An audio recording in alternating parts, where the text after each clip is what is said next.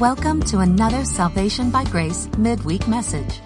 Salvation by Grace is the teaching ministry of Grace Christian Assembly, a sovereign grace fellowship in Smyrna, Tennessee. You'll find us on the internet at salvationbygrace.org.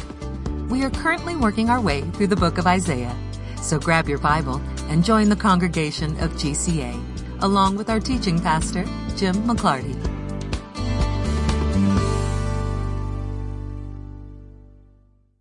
Technically, we are in Isaiah 33 tonight, but don't turn there. The last couple of weeks, last couple of chapters, and the chapters that are coming up, another two or three chapters, are all about prophecies from Isaiah about the Assyrians, about Sennacherib, and about the way that the Assyrians have conquered the northern tribes, the northern kingdom how they have made an encroachment on Judah and have destroyed cities in Judah, even though they're getting closer to Jerusalem.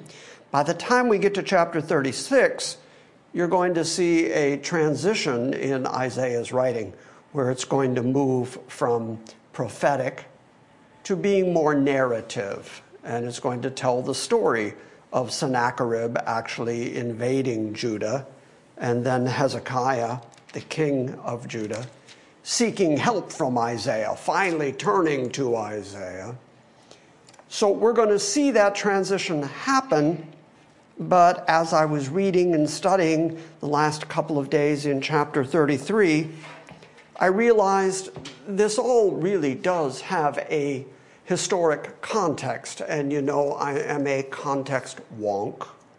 And I thought this would be a good place and a good time to establish that context again because I've been trying to make these prophecies of this particular section, I've been trying to make them interesting enough and make them applicable enough that they would increase your understanding and knowledge and praise of God. But I don't ever want to lose the historic context because there are things said in chapter 33 that are impossible to understand if you don't understand the historic context. For instance, in chapter 33, verse 4, you read, He has broken the covenant, He has despised the cities. And you have to ask yourself, He has despised what covenant? And who is He? And who did He make a covenant with? And how and why did He break it? And so we're going to spend the time tonight establishing the context so that we have a better understanding of these particular prophecies. And I think that will help us going forward to the next three chapters until we hit the narrative. And when you get to the narrative, it's going to be about the very things that we're going to talk about tonight. So I'm hoping to set the stage and get you in the mindset, get you in the frame of historic understanding where you understand why Isaiah is saying the things that he's saying right now. As he's making these prophecies about Assyria, Assyria is in the midst of conquering the northern tribes, but it is future yet that Sennacherib and his armies are going to attack the cities of Judah. And so Isaiah has been saying, turn to the Lord, pay attention to the Lord, don't break faith with the Lord. Meanwhile, the people of Judah have made deals with Egypt because they were hoping that the might of Egypt would be enough to ward off the incursion of the Assyrians.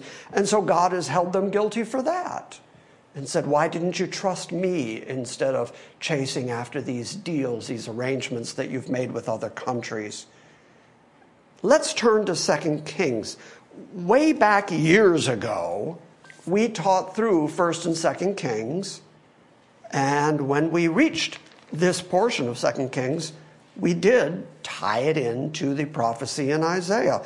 In fact, part of what we're going to read tonight out of 2nd Kings is repeated verbatim in Isaiah 37. When we get to Isaiah 37 in a couple of weeks, you're going to read the exact same thing that I'm reading tonight out of 2 Kings.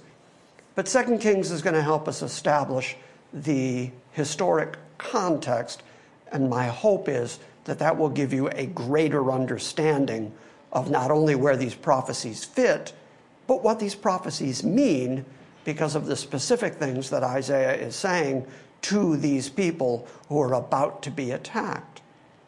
We've seen themes in these prophecies that Isaiah has laid out. We've seen the theme of judgment judgment for Israel, judgment for Judah.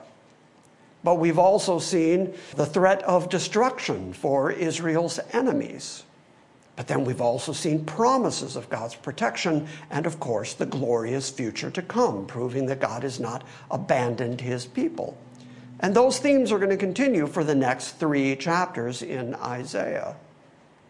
So, again, my hope is that by going back and looking at the historic context of these promises, when we go back and look at the prophecies, they will make more sense to you. Does that make sense? Yes. Mm-hmm. Okay, so that's the plan for the evening. 2 Kings chapter 18, turn there.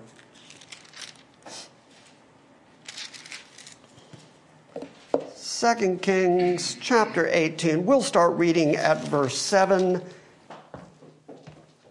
We're reading about Hezekiah, the king of Judah.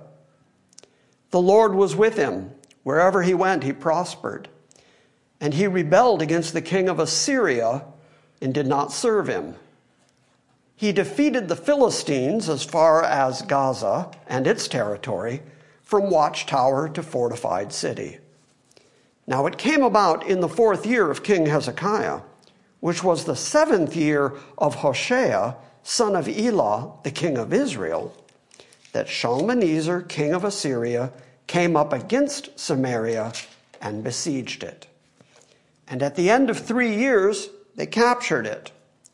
In the sixth year of Hezekiah, which was the ninth year of Hoshea, king of Israel, Samaria was captured. And then the king of Assyria carried Israel away into exile to Assyria and put them in Halah and on the Habor, the river of Gozan, and in the cities of the Medes, because they did not obey the voice of the Lord their God, but transgressed his covenant even all that Moses, the servant of the Lord, commanded. They would neither listen nor would they do it. One of the astounding things about the histories and the prophecies in the Bible is that not only do you read about things happening, but then God pulls back the curtain every once in a while and gives you insight into why it happened. The northern tribes of Israel were conquered by Assyria, and they were the people of God. They were put into that land by God, who portioned out that land to them. And now here they are in the Assyrian captivity, being taken out of their land. But verse 12 tells us why it happened. It didn't happen because of the might of Assyria. It didn't happen because the king of Assyria was just such a great strategist and figured out how to conquer the surrounding nations they were taken out of their land because they did not obey the voice of the Lord their God. And they transgressed his covenant, even all that Moses, the servant of the Lord, commanded. So now we know what covenant, the law covenant that was made on Mount Sinai. They transgressed it, they wouldn't listen, they wouldn't do it, and that is why God put them in the Assyrian captivity. Verse 13 says, Now in the 14th year of King Hezekiah, Sennacherib, king of Assyria, came up against all the fortified cities of Judah and seized them.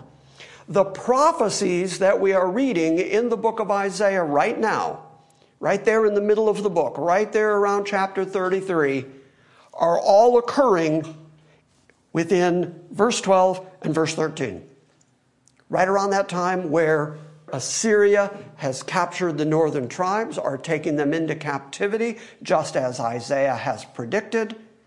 And then the 14th year of King Hezekiah, when Sennacherib, the king of Assyria, comes up, because the prophecies we're going to read in the next three chapters of Isaiah are all predicting that very thing, all warning that this is coming. And so not only does that prove the amazing accuracy of the prophecies of Isaiah, but it also shows that the people of Judah would not listen. when we get to the narrative in a couple chapters, you're going to see that Hezekiah finally comes to Isaiah and says, Okay, help. Okay, I need some help now. But the people of Judah, I'm talking about the whole area of Judah, Jerusalem is not going to fall, but many of the cities of Judah are going to fall. Now, in the 14th year of King Hezekiah, Sennacherib, king of Assyria, came up against all the fortified cities of Judah, and he seized them. Then Hezekiah, king of Judah, sent to the king of Assyria at Lachish, saying, I have done wrong. Withdraw from me. Whatever you impose on me, I will bear. So the king of Assyria required of Hezekiah, king of Judah, 300 talents of silver and 30 talents of gold.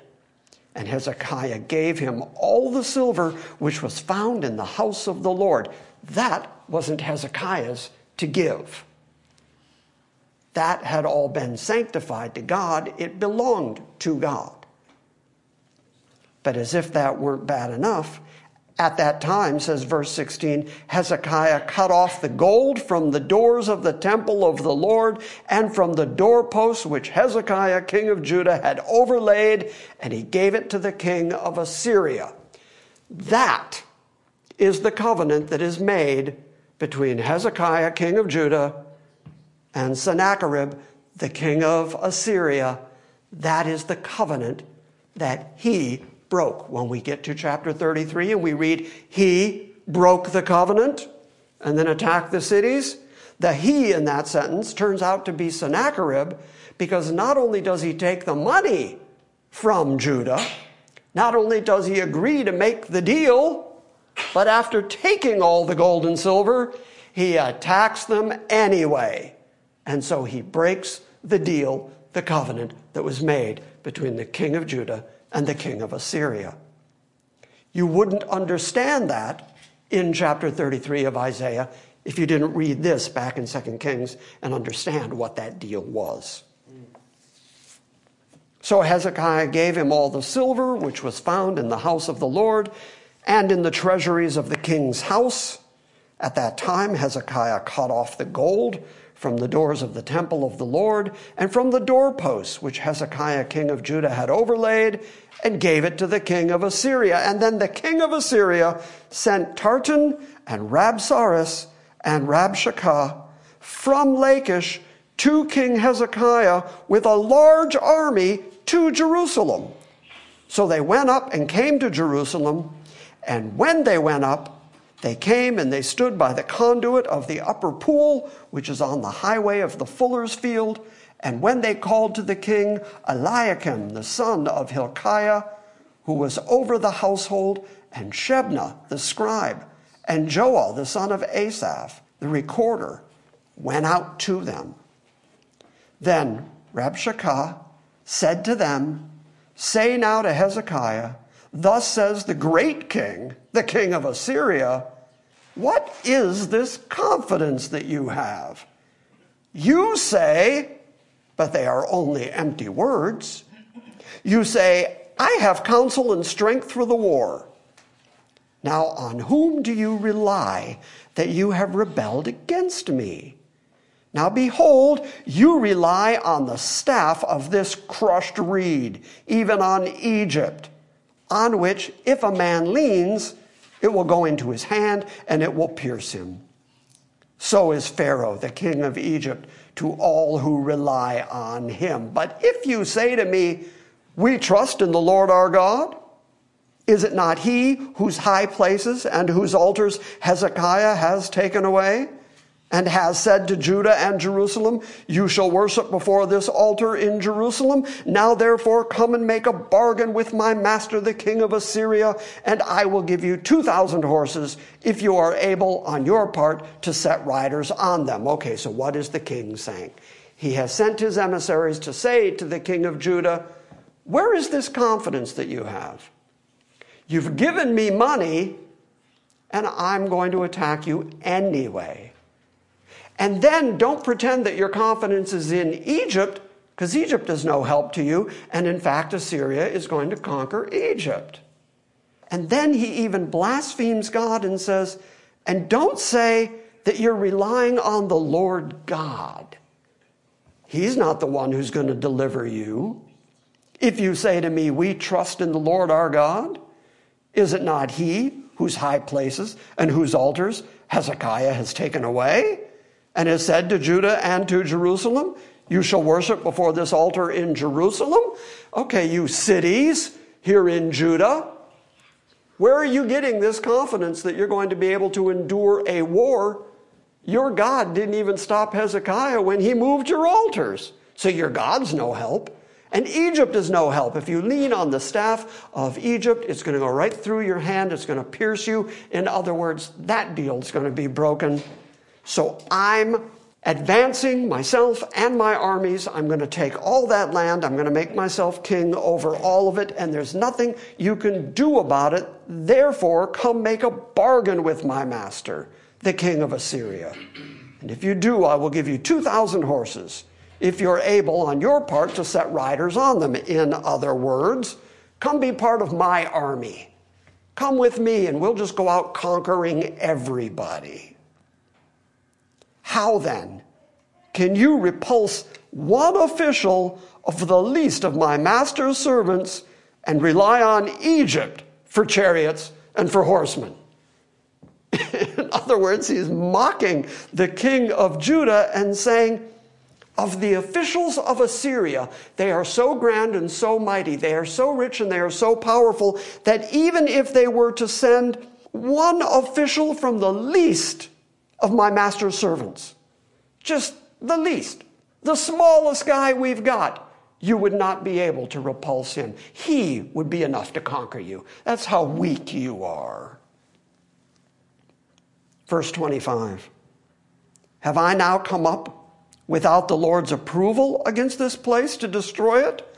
The Lord said to me, Go up against this land and destroy it. Okay, there's a certain amount of truth there because Assyria is being used as God's weapon to attack the children of Israel. But he is also bragging at this point, saying, Have I come up without Yahweh's approval to conquer you? Apparently, Yahweh is tired of you. He wants you destroyed.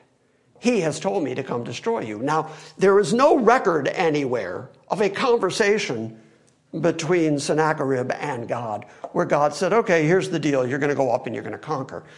But we do know from Isaiah 10 that God has already said that he's going to use the Assyrians in order to punish his children in Israel.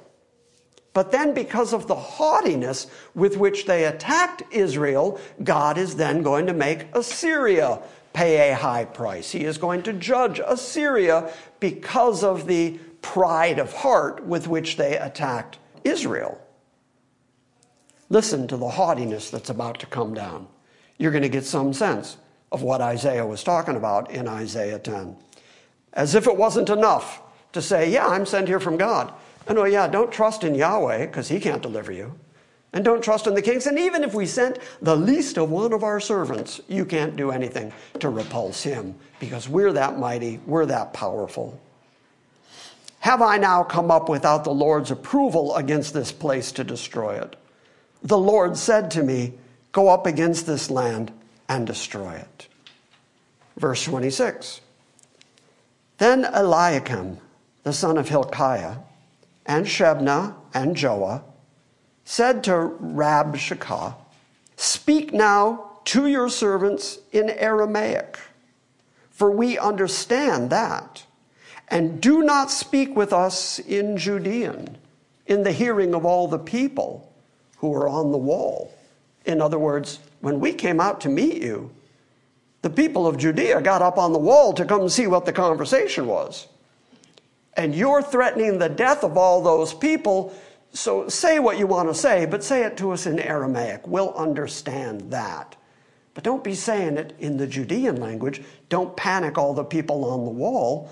Verse 27 But Rabshakeh said to them, Has my master sent me only to your master and to you to speak these words, and not to the men who sit on the wall? doomed to eat their own dung and drink their own urine with you? Then Rabshakeh stood and cried with a loud voice in Judean, saying, Hear the word of the great king, the king of Assyria. Thus says the king Do not let Hezekiah deceive you, for he will not be able to deliver you from my hand. Nor let Hezekiah make you trust in the Lord, in Yahweh, saying, The Lord will deliver us, and this city shall not be given into the hand of the king of Assyria. By the way, that was true.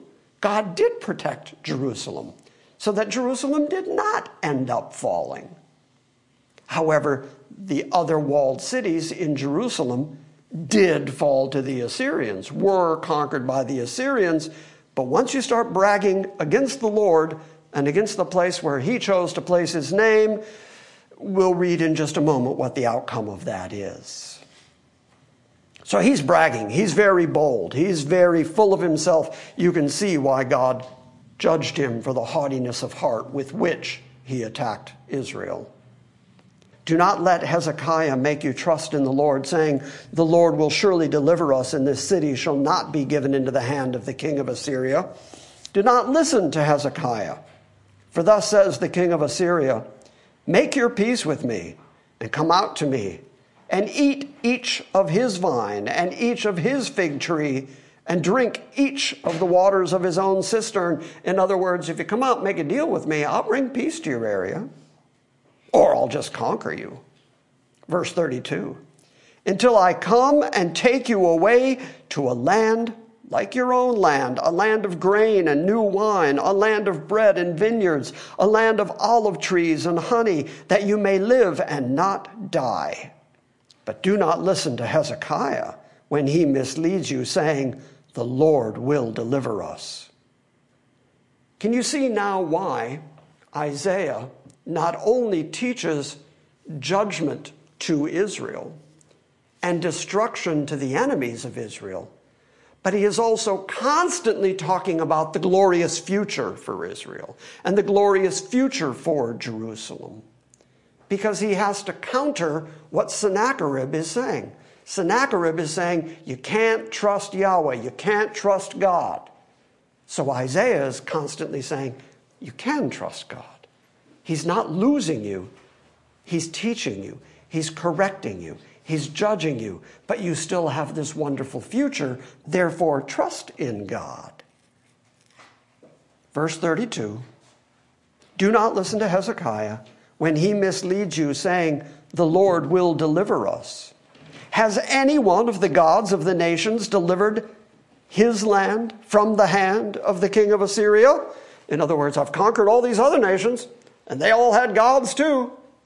They all worshiped their statues of stone. They all worshiped their gods of their own making.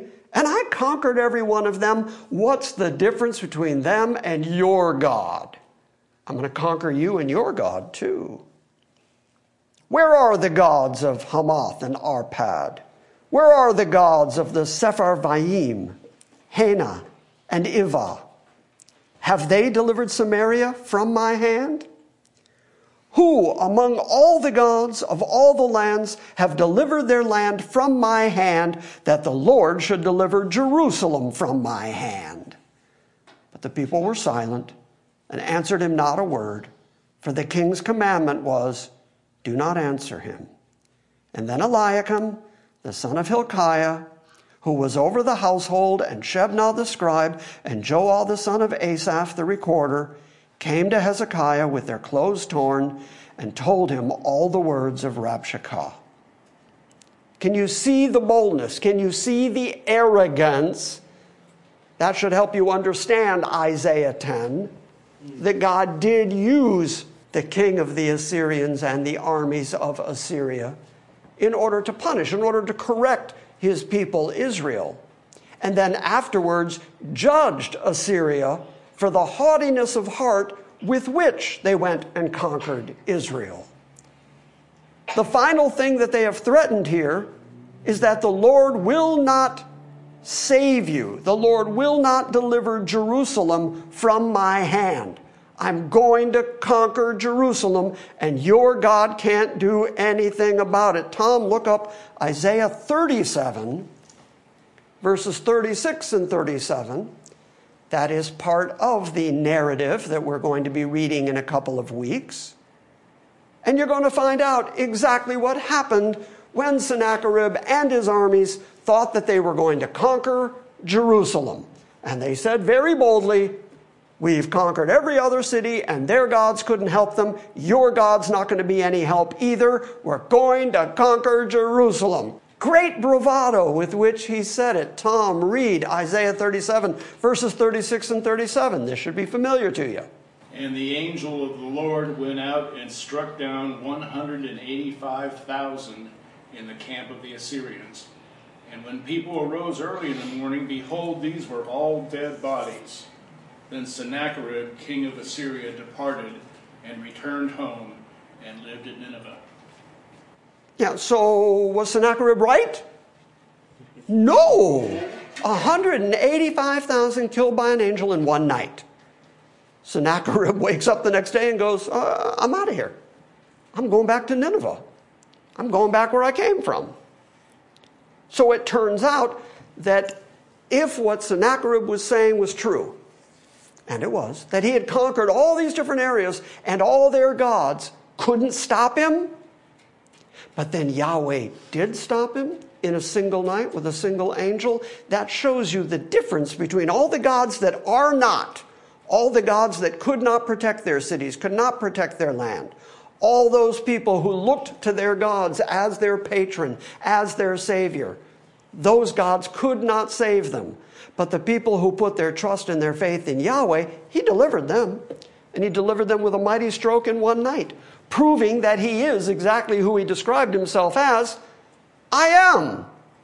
I'm the God that is, and those are the gods that are not. And here He used a foreign king, Sennacherib, to prove that point. So, with great boldness, Sennacherib said, The Lord is not going to deliver Jerusalem from my hand. And so the Lord did exactly that. Chapter 19. And when the king Hezekiah heard it, he tore his clothes and he covered himself in sackcloth and entered the house of the Lord. Then he sent Eliakim, who was over the household, with Shebna the scribe and the elders of the priests, and they were covered with sackcloth. And he sent them to Isaiah, the prophet, the son of Amoz. And they said to him, Thus says Hezekiah, this day is a day of distress, rebuke, and rejection, for the children have come to birth, and there is no strength to deliver. This chapter, as I read it out, do your best to remember what little details you can hold on to for a couple of weeks, because when we get to Isaiah 37, Isaiah 37 is a mostly verbatim retelling of exactly what we're reading here. It's in 2 Kings, and Isaiah quotes it again so that you understand that the king finally came to Isaiah looking for deliverance from Yahweh. And as Tom just read, deliverance did come from Yahweh. That's where they were supposed to turn, not to Egypt, not to their own military strength or their own might or their own cleverness. Turn to God for deliverance. Thus says Hezekiah, verse 3 this day is a day of distress, rebuke, and rejection, for children have come to birth, and there's no strength to deliver. Perhaps the Lord your God will hear all the words of Rabshakeh, whom his master, the king of Assyria, has sent to reproach the living God, and will rebuke the words which the Lord your God has heard, and therefore offer a prayer for the remnant that is left. So the servants of King Hezekiah came to Isaiah, and Isaiah said to them, Thus you shall say to your master, Thus says the Lord, Do not be afraid because of the words that you have heard, with which the servants of the king of Assyria have blasphemed me. Notice how personally God took it. It sounds to me very much like when Jesus met Paul, knocked him down with a bright light, and said to him, Saul, Saul, why do you persecute me? When Saul was actually out killing Christians. But Jesus took it very personally. Here, the king of Assyria was threatening to overthrow Jerusalem and saying, Your God can't help you. And God took it very personally. This tells you something very important about the God who we serve, who we worship. He takes these things personally. He takes it personally when you praise Him, when you worship Him, when you speak well of Him, when you bless Him. He takes that personally. But when the world blasphemes him and speaks against him and says that he either doesn't exist or that he's powerless or that he can't do anything or change anything, he also takes that very, very personally and will pour out judgment accordingly. Behold, I will, God speaking, I will put a spirit in him, in other words, a thought, an opinion in him so that he shall hear a rumor and return to his own land, and I will make him fall by the sword in his own land. Okay, so God said, Who's in control? I'm the one in charge here. Tell Hezekiah not to worry. I will deliver Jerusalem. Then Rabshakeh returned and found the king of Assyria fighting against Libnah for he had heard that the king had left Lachish. And he heard them say concerning Tirhakah, the king of Cush, Behold, he has come out to fight against you. He sent messengers again to Hezekiah, saying, Thus you shall say to Hezekiah, the king of Judah, Do not let your God, in whom you trust, deceive you, saying that Jerusalem shall not be given into the hand of the king of Assyria. Behold, you have heard what the kings of Assyria have done to all the lands, destroying them completely. So will you be spared? Did the gods of those nations which my fathers destroyed deliver them? Even Gozan and Haran and Rezeph and the sons of Eden who were at Telassar? Where is the king of Hamath? Where is the king of Arpad? Where is the king of the city Sepharvaim and of Hena? and of Sivah. These were all cities in the northern kingdom, cities within Samaria. The king of Assyria is threatening that since he was able to conquer all these false gods, he was going to be able to conquer the king of Judah. Then Hezekiah took the letter from the hand of the messengers and he read it. And he went up to the house of the Lord and he spread it out before the Lord.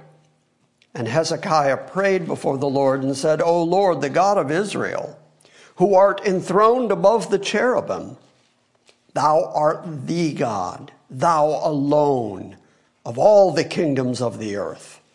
Thou hast made heaven and earth. Incline thine ear, O Lord, and hear. Open thine eyes, O Lord, and see, and listen to the words of Sennacherib, which he has sent to reproach the living God. Truly, O Lord, the kings of Assyria have devastated the nations and the lands and have cast their gods into the fire. And they were not gods, but they were the works of men's hands, wood and stone. And so they have destroyed them. And now, O Lord our God, I pray, deliver us from his hand, that all the kingdoms of the earth may know that thou alone, O Lord, art God. Then Isaiah, the son of Amos, sent to Hezekiah, saying, Thus says the Lord, the God of Israel, because you have prayed to me about Sennacherib, the king of Assyria, I have heard you. And this is the word that the Lord has spoken against him. She has despised you and mocked you, the virgin daughter of Zion. She has shaken her head behind you, O daughter of Jerusalem. Whom have you reproached and blasphemed? And against whom have you raised your voice and haughtily lifted up your eyes against the Holy One of Israel?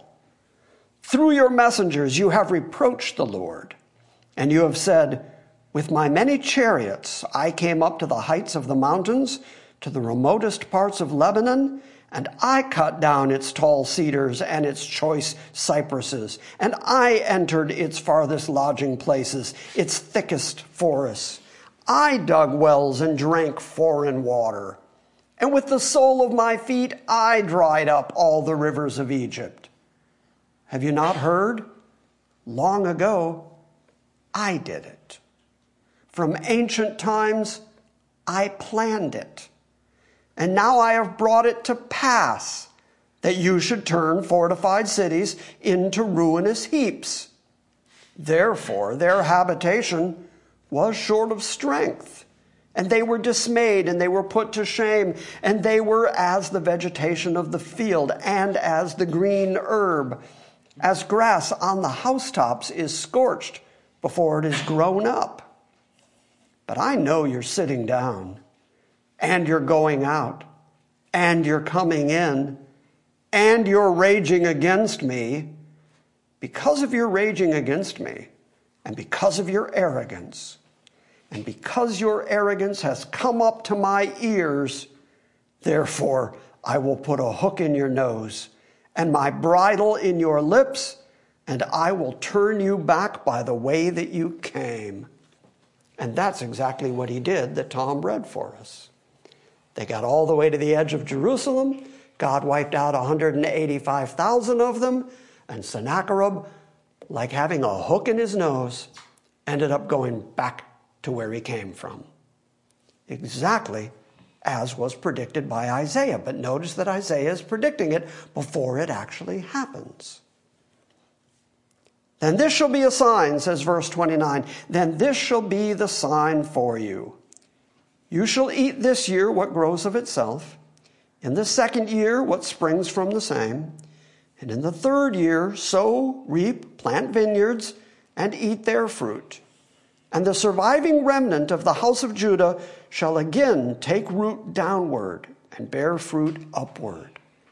For out of Jerusalem shall go forth a remnant, and out of Mount Zion survivors. The zeal of the Lord shall perform this. Therefore, thus says the Lord concerning the king of Assyria You shall not come to this city or shoot an arrow there Neither shall he come before it with a shield, nor throw up a mound against it. By the way that he came, by that same way he shall return, and he shall not come to this city, declares the Lord. For I will defend this city to save it for my own sake and for my servant David's sake. Then, when it happened that night, notice how similar this is because we had Tom read it a moment ago for us out of Isaiah 37, verse 34 For I will defend this city to save it for my own sake and for my servant David's sake. And then it happened that night that the angel of the Lord went out and struck 185,000 in the camp of the Assyrians. And when men rose early in the morning, behold, all of them were dead. So Sennacherib, the king of Assyria, departed and returned home and lived at Nineveh. And it came about, as he was worshiping in the house of Nisroch, his god, that Adrammelech and Sharezer killed him with the sword, and they escaped into the land of Ararat and Esarhaddon, his son, became king in his place. What did the earlier prophecy say? It said, Behold, I will put a spirit in him so that he will hear a rumor, he will return to his own land, and I will make him fall by the sword in his own land. And then Second Kings records that that exactly happened. And then Isaiah picks up that whole chapter, recites it so that Isaiah is declaring, look, the very thing that God has said to me has actually come true. He is saying all of this because the Babylonians are right around the corner. So, in the early portion, so far in the book of Isaiah, the vast majority of what we've been reading about, the predictions of judgment, the predictions of deliverance, the predictions of destruction have primarily had to do with Assyria. But then that culminates when the king of Assyria goes back to Nineveh after 185,000 are dead, and then he goes back and he dies by the sword at the hand of two of his own servants. And God said, in the midst of all that, Have you not heard? Long ago, I did it. From ancient times, I planned it. And now I have brought it to pass so that you should turn fortified cities into ruinous heaps, and therefore their inhabitants were short of strength, and they were dismayed, and they were put to shame, and they were like vegetation in the field, like the green herb, as grass on the housetops is scorched before it is grown up. But I know you're sitting down. And I know you're going out, and I know you're coming in, and I know you're raging against me because of your raging against me and because of your arrogance that has come up to my ears. Therefore, I'm going to put my hook in your nose and my bridle in your lips, and I'm going to turn you back the way that you came. That is the declaration of an absolutely sovereign God who proves his complete sovereignty by declaring in advance what is actually going to happen, even among foreign kings and foreign nations who hate God, who blaspheme against God, and nevertheless God declares, I planned all this. You're busy bragging that cities fell before you, and gods who weren't gods fell before you, and you, in your arrogance, decided to boast against me. You're only doing what I intended for you to do. You're only doing what I allowed you to do. And now I'm going to put a hook in your nose and I'm going to drag you back home and I'm going to have you die by the sword there at home because that's what I planned a long time ago. So these prophecies that we've been reading in Isaiah, even though there seems to be a certain amount of repetition, and I don't want that repetition to become old hat. I don't want you to start thinking, oh, yeah, Jim, we get it, but this is five chapters now of hearing the same thing God predicting judgment, and God predicting destruction, and God predicting the glorious future for Israel. I want you to understand the historic context that it all falls in because not only is it recorded in the Chronicles of the Kings, it's recorded in Isaiah that these things that he has prophesied actually do happen. They actually come to their fruition in time and history. 2 Kings chapter 20 is then going to talk about Hezekiah's illness and his recovery, which is also going to be talked about in Isaiah. We'll probably come back and read it from 2 Kings when we get there. That was all introduction. Now go to Isaiah 33 and we will reread what we read at the end of last week, and hopefully it will make much more sense now. Speaking to the king of Assyria, Isaiah says, Woe to you, O destroyer, while you were not destroyed. In other words, you're out there destroying and nobody's destroying you, but woe to you. The woe is coming. Now we know what the woe is. I'm going to destroy your army and then drive you home and then have you killed by your own servants. And he who is treacherous, while others did not deal treacherously with him.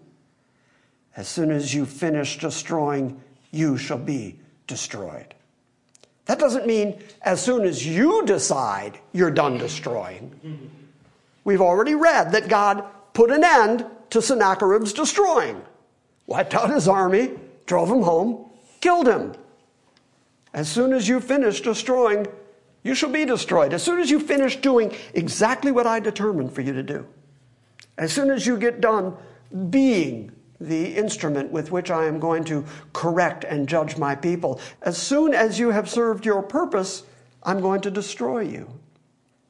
As soon as you shall cease to deal treacherously, others shall deal treacherously with you. He was a treacherous king. And how did he die? At the hands of his treacherous servants. This was all said about him and predicted about him before it happened, and yet it actually occurred in exacting detail. But then Isaiah turns his attention back to Israel. O Lord, be gracious to us, for we have waited for you. Be thou their strength every morning, our salvation also in the time of distress.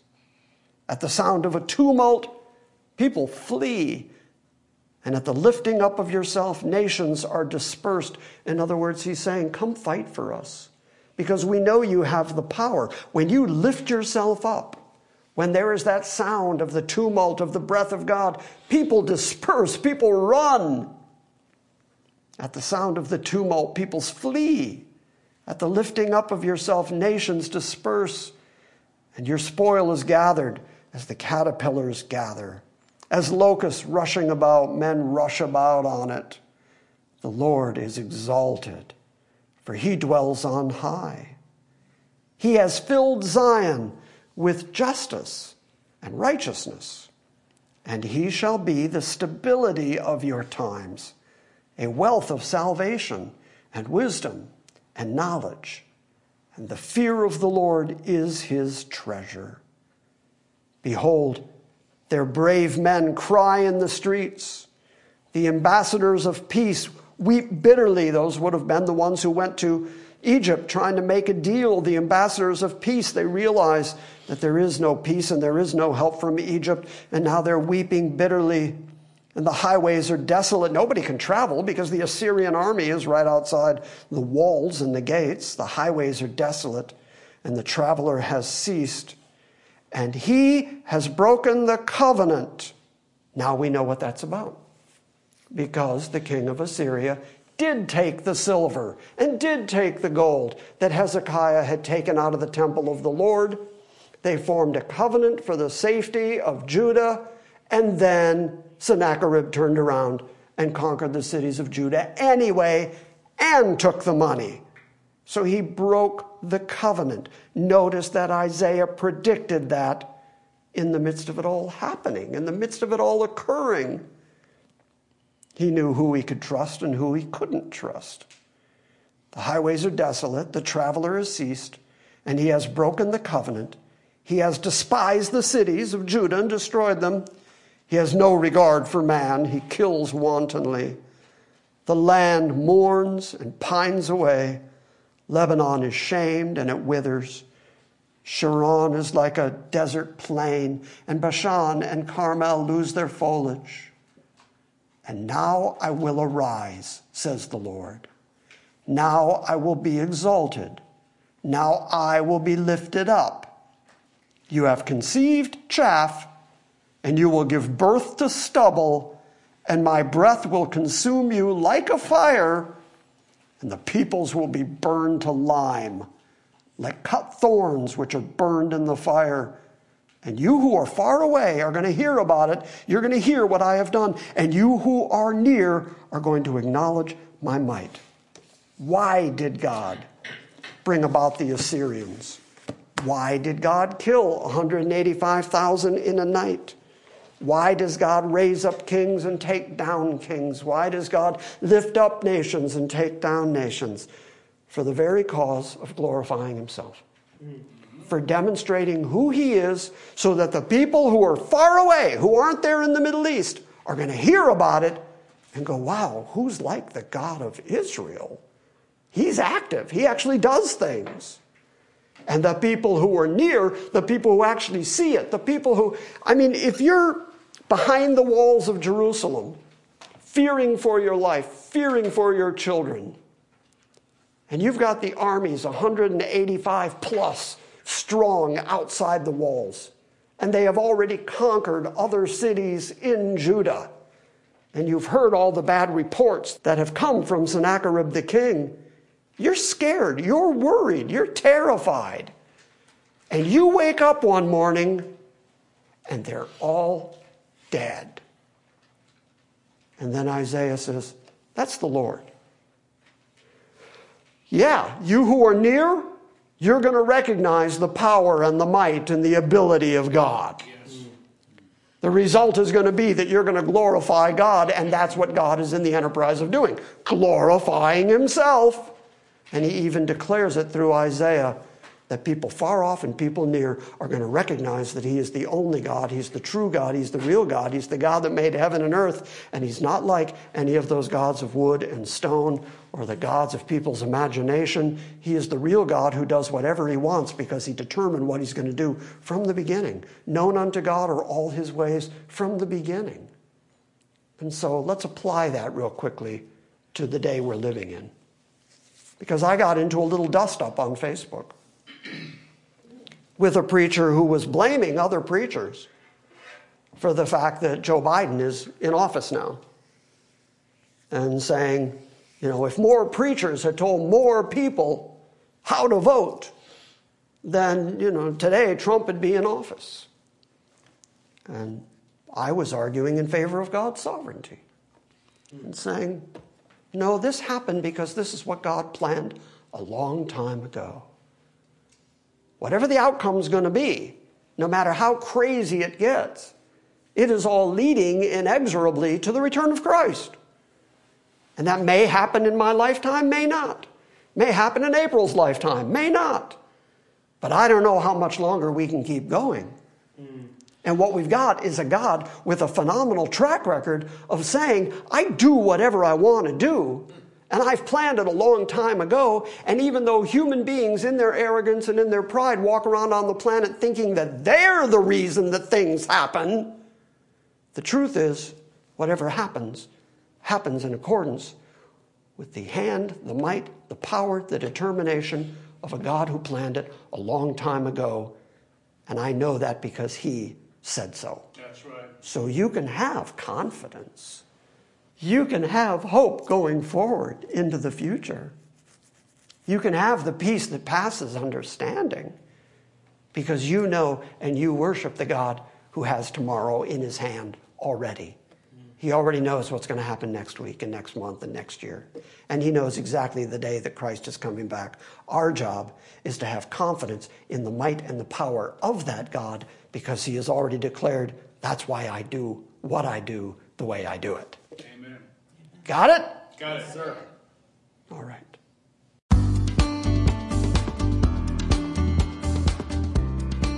Thank you for listening to this week's Salvation by Grace message.